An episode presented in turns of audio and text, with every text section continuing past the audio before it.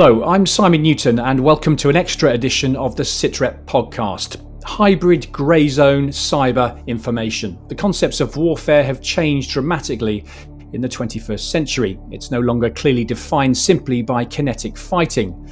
The many costs of fighting get even higher, so getting your way without using heavy metal is preferable. Words, however, cost nothing and can be powerful. They can be used to change views, actions, even governments, and in doing so, perhaps prevent war. That's the argument put forward in a new book, Subversion the Strategic Weaponization of Narratives. The author is Dr. Andreas Krieg, a senior lecturer at King's College and the Royal College of Defence Studies. I've been talking to him about how words can change the world. Andreas, just explain in, in simple terms what we're talking about. What is a narrative and why is adjusting it so powerful? Hi, um, thanks for having me. So, a narrative is basically the storyline that we use to kind of package our information and facts that we want to transport. So, when we communicate, we obviously don't communicate via facts, we communicate via stories, and the stories is kind of the fluffy part around the facts that make the, the facts more palatable. So we're all engaged in, in using narratives. We use narratives on a daily basis, and it's an essential part of communication. It's an essential part of uh, societal dialogue, civil societal communication, and it's a, a very integral part of political dialogue as well and it can mobilize and demobilize depending on how you frame a particular issue. And you know we've seen that with with media discourses and media narratives, um, and so they can be weaponized. And the, the better you do it, particularly in the day of interconnectivity, hyperconnectivity, in the age of social media, the better you do it, the more you can actually influence, the more you can mobilize, the more you can polarize, and the more you can achieve the objectives of warfare, which is about changing your opponent's will without actually using kinetic force or violence. So, I, I mean, in the 21st century, um, you mentioned there, we're talking about social media. Is, is that the sort of key key means of delivery of this sort of narrative adjustment? weaponized narratives have been around forever, obviously, um, but it has been the, the interconnectivity that has come with social media has made it much easier to actually penetrate target audiences from afar, um, doing so uh, anonymously, doing so via intermediaries and what I call information networks of different intermediaries. But I would also say it's not only about social media, it's about using academia, using newspapers and, and, and, and general media, uh, it's about using policymakers, PR companies uh, and a, a, a, huge host of different intermediaries that can help you transport narrative. So it's not just social media, but social media can really bring you the mass and the deep penetration. Can you give me an example of what you're what you're talking about? I mean, you, you mentioned Russia a lot in the book as mm. as a sort of uh, as as the experts at this, if you like, in terms of weaponizing these narratives. I mean, how have they done that? We know about the elections in the US, for instance, in in the past few years. How have they weaponized narratives there? So yeah, that that's kind of the standard uh, example that everyone is using. How what Russia has been doing during the U.S. elections, particularly 2016 and 2020, but also during the Brexit vote here in the UK. What they have tried is they have tapped into existing grievances within local organic audiences, people who are disenfranchised, who feel that they have not been really protected by those elites, for example, people who have anti-Western, anti-American sentiments, even in the United States, anti-government sentiments people who are looking for alternatives, views, and are receptive to alternative narratives about how the world works. And what, what the Russians have done over years and years, and that's very important, it's not an easy tap in, tap out sort of thing. You need to ripen your networks, you need to ripen your audience audiences, and that takes years and years to do. And, and the Russians have done it. They probably start around 2014 in the United States, and we see the the first result in 2016, where they have really polarized the political discourse prior to the election of Donald Trump, not only to get Trump elected, but also to kind of bash and undermine the integrity and uh, the reputation of of uh, Hillary Clinton at the time. But galvanizing people, gathering people around particular issues um, that that people were already caring about anyway, but amplifying it, but basically destroying uh, consensus, civil societal consensus, making it ever more difficult for audiences, civil society to come together and agree on, an, on, a, on a particular issue, which is something that we have seen happening already uh, across liberal, uh, particular liberal democracies, where it becomes ever more difficult to build political, social political consensus. Um, the Russians have done it in the United States, and the fallout was obviously an extremely polarized political discourse, in the 2016 election campaign and then 2020 election campaign, and we're probably going to see more polarization in the 2024 election campaign. But they've done it across Africa as well, and, and here this is why I'm using also United Arab Emirates as a as a small state that has emulated the Russians. They've done it in Egypt, they've done it in Tunisia, uh, where they have polarized and mobilized local audiences to an extent to make them, uh, you know, to kind of increase mass protests, but also putting pressure on governments, sometimes supporting coups, sometimes supporting uh, uh, the military kind of intervening in politics. All this, basically, what the, what weaponized narratives have done is creating an information context or pretext uh, for for the military to intervene and overthrow existing governments. And it's all been this kind of mobilization effect is what I'm talking about in the book. You can use weaponized narratives to mobilize or demobilize audiences to do something that they anyway want to do. Um, and it seems organic, but through the amplification, you can really, really increase that mobilization effect and cre- create mass mobilization offline as well, which is very important. So you have people on the streets protesting, sometimes protests turning violent, which in itself is, if you will, an act of political violence that is can be entirely steered and somewhat even managed through the information environment. So, so it's not just um, influencing people's thoughts; it's actually getting them to practically do something about that. Y- yes. So th- this is where I kind of draw the line where I'm saying there is a lot of polarization going on in the information environment, which stays in the virtual domain, it, it stays in the realm of ideas. But it is when it translates into the physical domain, when it becomes physical, whether this is through whether this is through protest, through voting behaviors, uh, uh, sometimes people picking up arms and fighting, uh, as we've seen in the Middle East, where a lot of this polarization becomes increasingly violent, physically violent on the streets because of the severity of the grievances that people are feeling and, and, and people responding to. So it, it, it is when it translates from the translates from the polarization in the information environment into polarization in the physical domain. So, I mean, our audience will be very, very familiar with psyops and you know information operations, which have obviously been used for centuries of, of, of military conflicts. How how is this different, uh, nuanced in a way from that? It's not different at all. PSYOPs are part of subversion campaigns. PSYOPs, though, are usually used in a very tactical or maybe at best in an operational context where it's about a particular fairly small contained operation in a, in a, in a, in a contained locality where you're trying to have a, trying to shape a particular audience. What I think what we're missing with psyops, and I think this is where we need to go next, also, you know, from a British or American or Western point of view, is we need to understand how we do this strategically, so that we can actually shift audiences strategically in in you know with our adversary to ensure that our adversary never goes to war, never goes to that, uh, uh comes close to that military threshold, and doing that preventively. And the important bit of this is it has to be done constantly. So psyops are usually done in response. They're usually quite reactive. They're very rarely proactive, and uh, and and mo- very often they're not really integrated in an overall strategic campaign. They're integrated into operational uh, into operations and, and tactics, and they usually support military operations.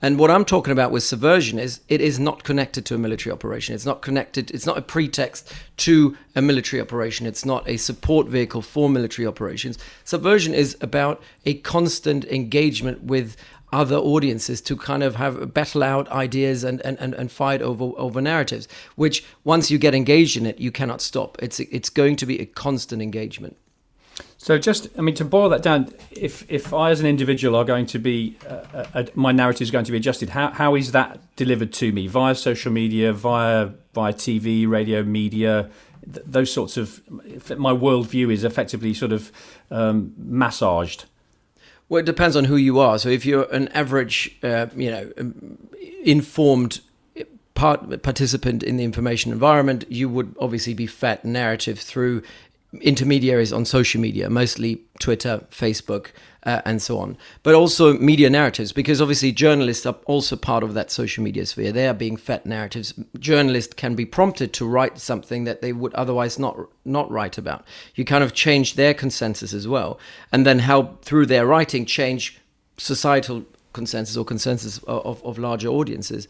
And if you're a policymaker, and I think that's that's also what I'm writing about in the book, if you're a policymaker, your your your perception is shaped by your constituents who already have been targeted through social media and, and media campaigns, but also what you read in the newspapers. If you're an MP, obviously you, you, you're being fed particular narratives through through the media, through your staffers who can be influenced by PR guys and and and uh, spin doctors, um, but but also through the discourse with other um, with with other MPs and other politicians who themselves might have been drawn in, might have been paid, might have been uh, courted by by external uh, parties or external uh, potential adversaries. The UAE is a very interesting case study in this respect. They've invested millions, tens of millions every year to court MPs or uh, represent members of uh, of the House of Representatives or senators in, in, in the United States.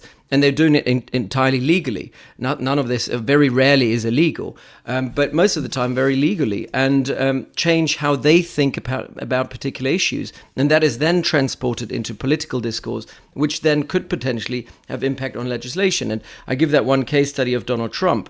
Donald Trump, uh, in, the, in the wake of the Gulf crisis in 2017, 2017 was prompted uh, by the UAE to read out a particular statement in the Rose Garden in June 2017 um, that was entirely drafted by intermediaries and PR companies on the payroll of the United Arab Emirates. Thereby, the most powerful man in the world was prompted to make a particular statement through subversive means. And I give another example about the David Cameron um, administration and a government here in, in, the UK when they were prompted through various different means uh, by the United Arab Emirates to start and launch an investigation in the Muslim Brotherhood into the Muslim Brotherhood in 2014 um, entirely through uh, subversive means and something that the government otherwise wouldn't have done. And there were a, diff- a lot of different channels coming together in, in, in 2014 to prompt the, the, Cameron government to launch that investigation. The, the first thing was obviously media discourse, but also expert discourse, where the UAE were funding a lot of research among think tankers, uh, universities into the Muslim Brotherhood. Um, so clearly, there was they, they prompted a uh, people to to think about this issue, which wasn't which which was at the time a non-issue. Um, then they used their military means of influence by saying if we, we, if you want us to buy military equipment, you better start investigating the Muslim Brotherhood. So there were different angles media discourse, academic discourse, military to military discourse that all put pressure on the government to say, actually, we need to do something here. And that's what subversion is all about. Over time, you can change consensus on a particular issue. And that's what essentially warfare is all about. It's a clash of wills.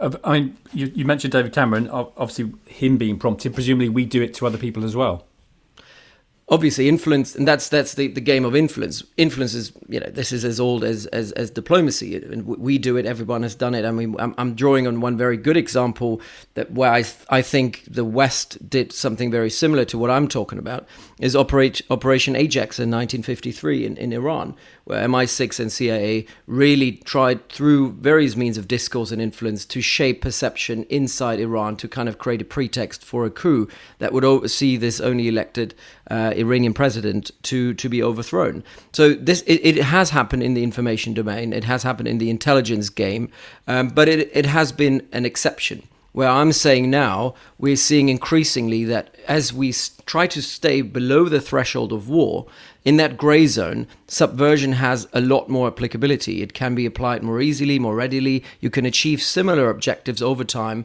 uh, as through military means. And that's why it, it becomes ever more attractive, particularly for authoritarian countries because they themselves have a better grip and control over their information environment, which obviously creates a huge vulnerability for us in liberal information environments because we can't control the information flow as much as they can. You mentioned in the book uh, that we, we exist now, I think you say, in a constant state of unpeace. I think that's the phrase you use. And, and makes, yeah. the obvious question now is how do we defend ourselves against these weaponized narratives?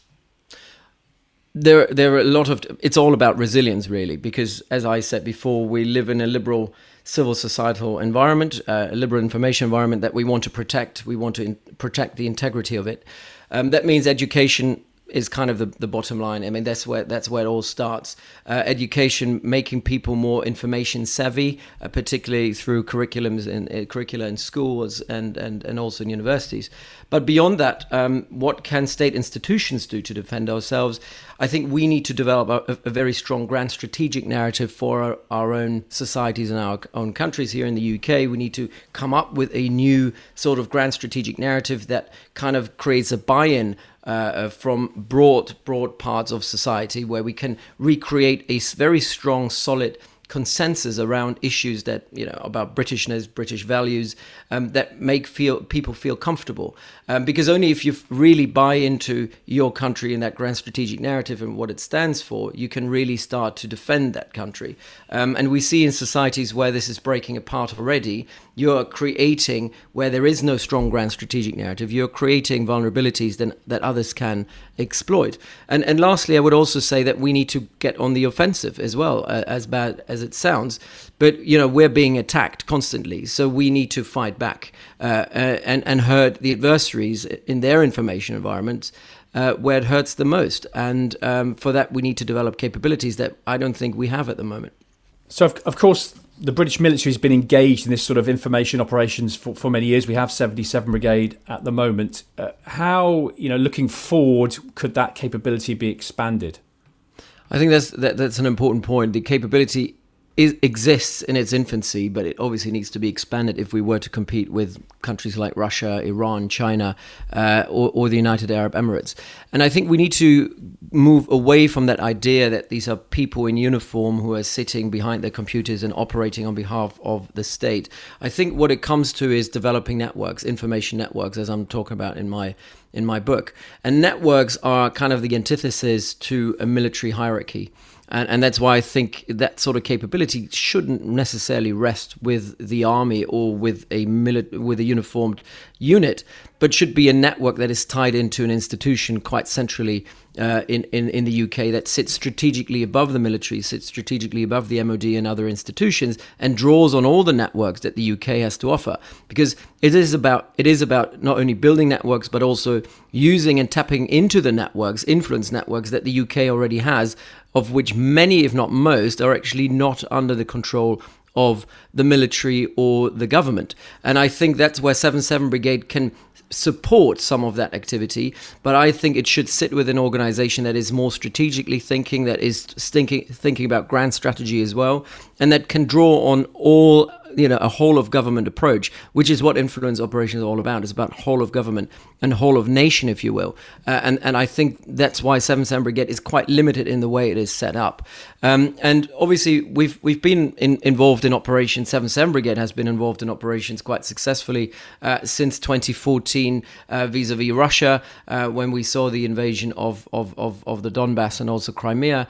Um, and I think what Seven Seven Brigade has done already uh, in the Baltic states is kind of really building consensus around issues uh, uh, where where whenever Russia wanted to try to exploit a particular issue in the Baltic states, it, it, it was quite successful, the 7 Brigade, in supporting uh, local audiences, in, in creating more resilience against those narratives, weaponized narratives coming from Russia, and by, by creating a robust a core of, uh, within these audiences to, to fight back. And, and obviously that has taken years and years to do. But again, it's it's quite bespoke. It's fairly uh, tactical, or if maybe operational, but it's not really put together into and integrated into much broader uh, network, which is what it what it requires.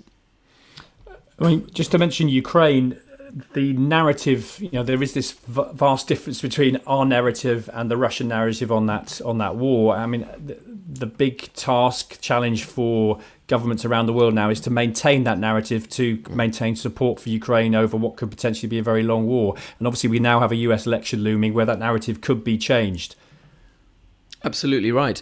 Uh, it's not just the United States. I think we, we're facing domestically, across Europe in particular, we are facing a, an issue of resilience when it comes to that pro Ukraine narrative, especially as we're hitting the second winter. Uh, if, if energy prices are going through the roof again, uh, people will ask questions about why are we in Ukraine? Why are we supporting Ukraine? Uh, why are we fighting Russia? Why don't we go and, and, negotiate with Russia? And we've seen, especially on the continent, quite a lot of these um, discourses uh, appear. Germany is a great case study of that, where a, large, I'd say, a third of, of the pub of the public is asking questions about why Germany is supporting Ukraine, and and that these kind of questions will be asked in, in the UK, they will be asked in the United States, and then you, you might face a, a, a, a policymaker such as uh, uh, the Hungarian prime minister who says actually we shouldn't support Ukraine, we, we should engage with Russia. So um, the current um, rallying around the flag in Ukraine is not sustainable in the, in the long run. So a lot of information operations, influence operations will have to target domestic audiences before even thinking about what we do with the Russians, because there is a l- latent existing uh, anti Western, anti American narrative that is looming across the developing world, across the global south, but also within Europe. And we need to come up with a very robust narrative of why we need to support Ukraine. And I feel that the narrative that we've pushed out, that we've used over the last year and a half, um, is is is maybe waning, and its impact might be waning. So we might have to look into into new narratives in, in trying to galvanize support. Dr. Krieg, thank you very much. Thank you. News, discussions, and analysis. This is SITREP